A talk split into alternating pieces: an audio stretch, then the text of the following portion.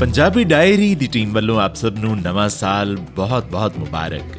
ਅਸੀਂ ਕਾਮਨਾ ਕਰਦੇ ਹਾਂ ਕਿ ਇਹ ਨਵਾਂ ਸਾਲ ਆਪ ਸਭ ਵਾਸਤੇ ਖੁਸ਼ੀਆਂ, ਖੇੜੇ ਅਤੇ ਮੁਹੱਬਤ ਲੈ ਕੇ ਆਵੇ ਤੇ ਆਪ ਸਭ ਦੇ ਚਿਹਰਿਆਂ ਅਤੇ ਵਿਹੜਿਆਂ ਵਿੱਚ ਰੌਣਕਾਂ ਪੱਕੇ ਡੇਰੇ ਲਾ ਕੇ ਰੱਖਣ। ਹੁਣ ਅੱਜ ਦੀਆਂ ਹਾਈਲਾਈਟਸ ਪੰਜਾਬ ਸਰਕਾਰ ਨੇ ਖਰੀਦਿਆ ਗੋਇੰਦਵਾਲ ਸਾਹਿਬ ਦਾ ਥਰਮਲ ਪਲਾਂਟ ਪੰਜਾਬ ਸਰਕਾਰ ਵੱਲੋਂ ਪ੍ਰਵਾਸੀ ਪੰਜਾਬੀਆਂ ਵਾਸਤੇ ਨਵੀਂ ਵੈਬਸਾਈਟ ਜਾਰੀ। ਐਨਆਰਆਈਜ਼ ਦੀਆਂ ਸਮੱਸਿਆਵਾਂ ਦੇ ਹੱਲ ਵਾਸਤੇ ਚੁੱਕਿਆ ਕਦਮ, ਮੁੱਖ ਮੰਤਰੀ ਭਗਵੰਤ ਮਾਨ। ਪੰਜਾਬ ਦੀ ਝਾਕੀ ਬਾਰੇ ਕੇਂਦਰ ਵੱਲੋਂ ਨਵਾਂ ਪ੍ਰਸਤਾਵ, ਮੁੱਖ ਮੰਤਰੀ ਵੱਲੋਂ ਰੱਦ। ਐਸਵਾਈਐਲ ਦੇ ਮੁੱਦੇ ਤੇ ਪੰਜਾਬ ਦਾ ਹਰਿਆਣਾ ਅਤੇ ਕੇਂਦਰ ਨੂੰ ਦੋ ਟੁਕ ਜਵਾਬ। ਆਤਮ ਵਿਸ਼ਵਾਸ ਨਾਲ ਭਰੇ ਭਾਰਤ ਵਿੱਚ ਵਿਕਾਸ ਦੀ ਗਤੀ 2024 ਵਿੱਚ ਵੀ ਜਾਰੀ ਰਹੇਗੀ, ਪ੍ਰਧਾਨ ਮੰਤਰੀ ਨਰਿੰਦਰ ਮੋਦੀ। ਤੇ ਪੰਜਾਬ ਵਿੱਚ ਧੁੰਦ ਅਤੇ ਠੰਡੀਆਂ ਹਵਾਵਾਂ ਦਾ ਕਹਿਰ ਜਾਰੀ।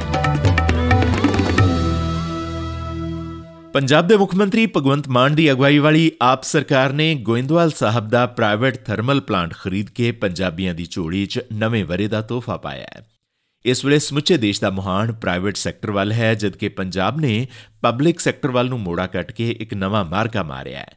ਪੰਜਾਬ ਸਰਕਾਰ ਨੇ 540 ਮੈਗਾਵਾਟ ਦੇ ਜੀਵੀਕੇ ਗੋਇੰਦਵਾਲ ਥਰਮਲ ਪਲਾਂਟ ਨੂੰ 1080 ਕਰੋੜ ਰੁਪਏ ਵਿੱਚ ਖਰੀਦਿਆ ਹੈ, ਜਿਸ ਨੂੰ ਹైదరాబాద్ ਦੇ ਨੈਸ਼ਨਲ ਕੰਪਨੀ ਲਾਅ ਟ੍ਰਿਬਿਊਨਲ ਨੇ 22 ਦਸੰਬਰ ਨੂੰ ਪ੍ਰਵਾਨਗੀ ਦਿੱਤੀ ਹੈ। ਪੰਜਾਬ ਸਰਕਾਰ ਨੇ ਗੋਇੰਦਵਾਲ ਥਰਮਲ ਪਲਾਂਟ ਖਰੀਦ ਕੇ ਪ੍ਰਾਈਵੇਟ ਤਾਪ ਬਿਜਲੀ ਘਰਾਂ ਨਾਲ ਹੋਏ ਮਹਿੰਗੇ ਬਿਜਲੀ ਸਮਝੌਤਿਆਂ ਨੂੰ ਵੀ ਪੁੱਠਾ ਗੇੜਾ ਦਿੱਤਾ ਹੈ। ਇਸ ਥਰਮਲ ਪਲਾਂਟ ਦੇ ਪਬਲਿਕ ਸੈਕਟਰ 'ਚ ਆਉਣ ਨਾਲ ਪੰਜਾਬ ਦੇ ਲੋਕਾਂ ਨੂੰ ਇਸ ਥਰਮਲ ਤੋਂ ਬਿਜਲੀ ਵੀ ਸਸਤੀ ਮਿਲੇਗੀ। ਅਹਿਮ ਸੂਤਰਾਂ ਅਨੁਸਾਰ ਆਪ ਸਰਕਾਰ ਨੇ ਤਕਰੀਬਨ 6 ਮਹੀਨੇ ਦੀ ਗੁਪਤ ਮੁਹਿੰਮ ਚਲਾ ਕੇ ਇਸ ਪ੍ਰਾਈਵੇਟ ਥਰਮਲ ਦੀ ਖਰੀਦ ਪ੍ਰਕਿਰਿਆ ਨੂੰ ਨੇਪਰੇ ਚਾੜਿਆ ਹੈ। ਤਕਰੀਬਨ 10 ਕੰਪਨੀਆਂ ਇਸ ਥਰਮਲ ਨੂੰ ਖਰੀਦਣ ਦੀ ਦੌੜ ਵਿੱਚ ਸਨ। ਇਸ ਮਕਸਦ ਵਾਸਤੇ ਬਣੀ ਕੈਬਨਿਟ ਸਬ ਕਮੇਟੀ ਨੇ ਵਿੱਤੀ ਅਤੇ ਕਾਨੂੰਨੀ ਨਜ਼ਰੀਏ ਤੋਂ ਕੋਖ ਕਰਨ ਤੋਂ ਬਾਅਦ ਸਰਕਾਰੀ ਪ੍ਰਵਾਨਗੀ ਮਗਰੋਂ ਪਾਵਰਕਾਮ ਨੇ ਜੂਨ ਮਹੀਨੇ ਵਿੱਚ ਹੀ ਥਰਮਲ ਨੂੰ ਖਰੀਦਣ ਦੀ ਪ੍ਰਕਿਰਿਆ ਵਾਸਤੇ ਵਿੱਤੀ ਬਿਡ ਪਾ ਦਿੱਤੀ ਸੀ। ਇਸ ਦਰਮਿਆਨ ਪੰਜਾਬੀ ਪ੍ਰਵਾਸੀਆਂ ਦੀਆਂ ਮੁਸ਼ਕਲਾਂ ਦੇ ਹੱਲ ਵਾਸਤੇ ਪੰਜਾਬ ਦੇ ਮੁੱਖ ਮੰਤਰੀ ਭਗਵੰਤ ਮਾਨ ਨੇ ਐਨ ਆਰ ਆਈ ਮਾਮਲਿਆਂ ਬਾਰੇ ਵਿਭਾਗ ਦੀ ਨਵੀਂ ਵੈਬਸਾਈਟ nri.punjab.gov.in ਜਾਰੀ ਕੀਤੀ ਹੈ। ਵੈਬਸਾਈਟ ਸ਼ੁਰੂ ਕਰਦਿਆਂ ਮੁੱਖ ਮੰਤਰੀ ਨੇ ਕਿਹਾ ਕਿ ਪ੍ਰਵਾਸੀ ਪੰਜਾਬੀਆਂ ਨੂੰ ਆਪਣੀਆਂ ਜੜ੍ਹਾਂ ਨਾਲ ਜੋੜੀ ਰੱਖਣ ਵਾਸਤੇ ਉਹਨਾਂ ਦੀ ਸਹਾਇਤਾ ਲਈ ਇਹ ਇਤਿਹਾਸਿਕ ਕਦਮ ਚੁੱਕਿਆ ਗਿਆ ਹੈ। ਉਹਨਾਂ ਕਿਹਾ ਕਿ ਪ੍ਰਵਾਸੀ ਭਾਰਤੀ ਮਾਮਲਿਆਂ ਬਾਰੇ ਵਿਭਾਗ ਨੂੰ ਹੋਰ ਮਜ਼ਬੂਤ ਕੀਤਾ ਜਾਏਗਾ। ਉਹਨਾਂ ਦੱਸਿਆ ਕਿ ਐਨਆਰਆਈਜ਼ ਦੇ ਬਕਾਇਆ ਮਸਲਿਆਂ ਦੇ ਹੱਲ ਵਾਸਤੇ 3 ਫਰਵਰੀ ਤੋਂ ਐਨਆਰਆਈ ਮਿਲਣੀਆਂ ਸ਼ੁਰੂ ਕਰਵਾਈਆਂ ਜਾਣਗੀਆਂ। ਮੁੱਖ ਮੰਤਰੀ ਨੇ ਕਿਹਾ ਕਿ ਵੈਬਸਾਈਟ ਵਿੱਚ ਐਨਆਰਆਈ ਪੁਲਿਸ ਵਿੰਗ, ਕਮਿਸ਼ਨ ਅਤੇ ਐਨਆਰਆਈ ਸਭਾ ਬਾਰੇ ਵੀ ਵਿਸਥਾਰ ਨਾਲ ਜਾਣਕਾਰੀ ਦਿੱਤੀ ਗਈ ਹੈ। ਇਸ ਨਾਲ ਪੰਜਾਬ ਸਰਕਾਰ ਵੱਲੋਂ ਪ੍ਰਵਾਸੀ ਪੰਜਾਬੀਆਂ ਨੂੰ ਦਿੱਤੀਆਂ ਜਾਂਦੀਆਂ ਸਹੂਲਤਾਂ ਦੀ ਜਾਣਕਾਰੀ ਵੀ ਇੱਕੋ ਕਲਿੱਕ ਤੇ ਹਾਸਲ ਹੋ ਜਾਏਗੀ। ਵੈਬਸਾਈਟ ਐਨਆਰਆਈਜ਼ ਨੂੰ ਆਪਣੇ ਦਸਤਾਵੇਜ਼ ਤਸਦੀਕ ਕਰਵਾਉਣ ਵਿੱਚ ਵੀ ਸਹਾਇਤਾ ਪ੍ਰਦਾਨ ਕਰੇਗੀ। ਭਗਵੰਤ ਮਾਨ ਨੇ ਕਿਹਾ ਕਿ ਵੈਬਸਾਈਟ ਤੇ ਹੈਲਪਲਾਈਨ ਨੰਬਰ, ਈਮੇਲ ਪਤਿਆਂ ਅਤੇ WhatsApp ਸ਼ਿਕਾਇਤ ਨੰਬਰਾਂ ਦੀ ਵੀ ਜਾਣਕਾਰੀ ਮਿਲੇਗੀ। ਸੂਬਾ ਸਰਕਾਰ ਅੰਤਰਰਾਸ਼ਟਰੀ ਟਰਮੀਨਲ ਦੇ ਪਹੁੰਚ ਹਾਲ ਵਿੱਚ ਪੰਜਾਬ ਸਹਾਇਤਾ ਕੇਂਦਰ ਵੀ ਸਥਾਪਿਤ ਕਰੇਗੀ।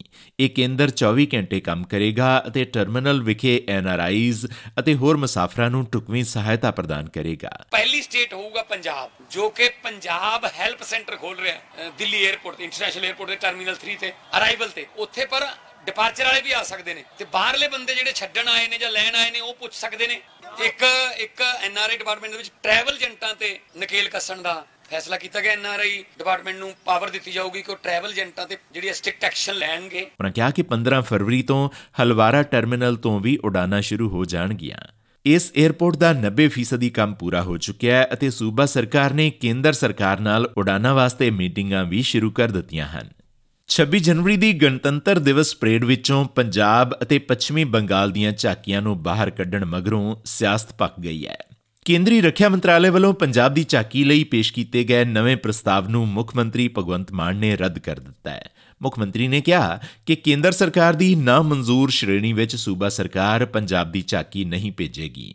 ਤੇ ਇਸ ਤੋਂ ਬਾਅਦ ਆਖਰਕਾਰ ਰੱਖਿਆ ਮੰਤਰਾਲੇ ਨੂੰ ਆਪਣਾ ਸਪਸ਼ਟੀਕਰਨ ਦੇਣਾ ਪਿਆ ਮੁੱਖ ਮੰਤਰੀ ਭਗਵੰਤ ਮਾਨ ਨੇ ਪੰਜਾਬ ਦੀ ਝਾਕੀ ਨੂੰ ਕੌਮੀ ਪਰੇਡ ਵਿੱਚੋਂ ਬਾਹਰ ਕਰਨ ਸੰਬੰਧੀ ਕੇਂਦਰ ਸਰਕਾਰ ਤੇ ਤਿੱਖੇ ਹਮਲੇ ਕੀਤੇ ਸਨ, ਜਿਸ ਬਾਰੇ ਪੰਜਾਬ ਭਾਜਪਾ ਦੇ ਪ੍ਰਧਾਨ ਸੁਨੀਲ ਜਾਖੜ ਨੇ ਮੁੜਵੇਂ ਜਵਾਬ ਦਿੱਤੇ ਸਨ। ਇਹੋ ਜਿਹਾ ਕੰਮ ਅਸੀਂ ਕਰ ਸਕਦੇ ਹਾਂ ਕਿ ਅਸੀਂ 15 ਅਗਸਤ ਦਾ 26 ਜਨਵਰੀ ਝਾਕੀ 'ਚ ਭਗਵੰਤ ਮਾਨ ਭਗਤ ਸਿੰਘ ਦੇ ਬਰਾਬਰ ਫੋਟੋ ਲਾ ਲੇ ਮੇਰੀ ਔਕਾਤ ਹੈ ਨਹੀਂ ਤੁਸੀਂ ਸਾਬਤ ਕਰ ਦਿਓ।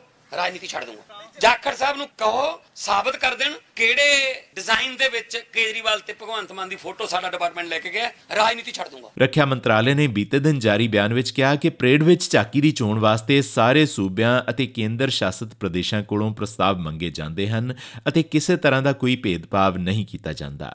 ਰੱਖਿਆ ਮੰਤਰਾਲੇ ਨੇ ਕਿਹਾ ਕਿ ਪੰਜਾਬ ਦੀ ਇਸ ਸਾਲ ਦੀ ਝਾਕੀ ਥੀਮ ਦੇ ਅਨੁਕੂਲ ਨਾ ਹੋਣ ਕਰਕੇ ਤੀਸਰੇ ਗੇੜ ਤੋਂ ਅਗਾਹ ਨਹੀਂ ਜਾ ਸਕੀ।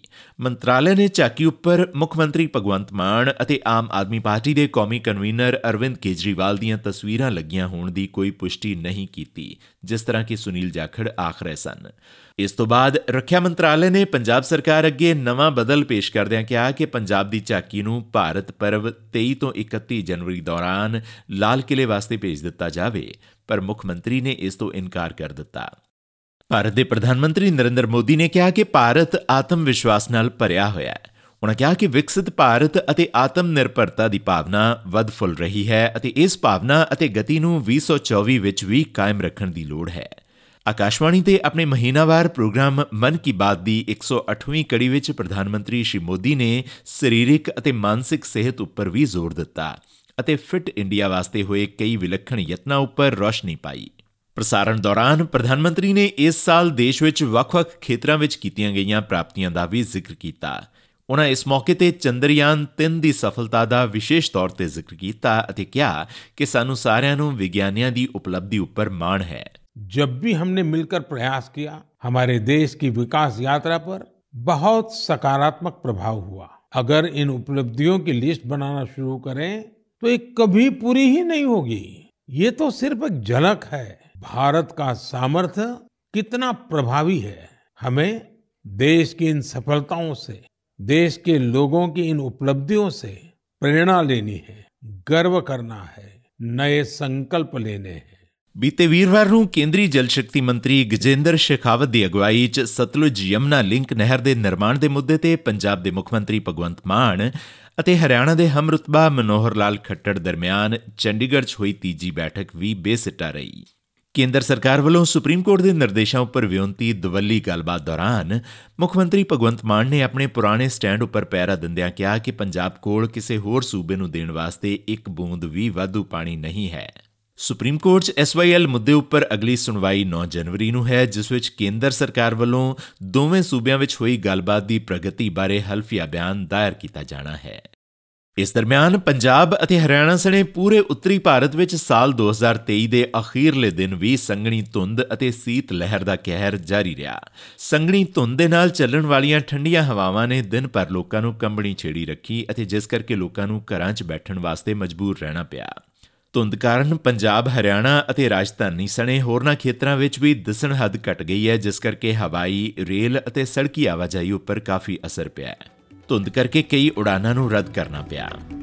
ਇਸੀ ਅੱਜ ਦੀ ਪੰਜਾਬੀ ਡਾਇਰੀ। ਤੁਹਾਡਾ ਦਿਨ ਸ਼ੁਭ ਰਵੇ। ਹੁਣ ਇਜਾਜ਼ਤ ਦਿਓ।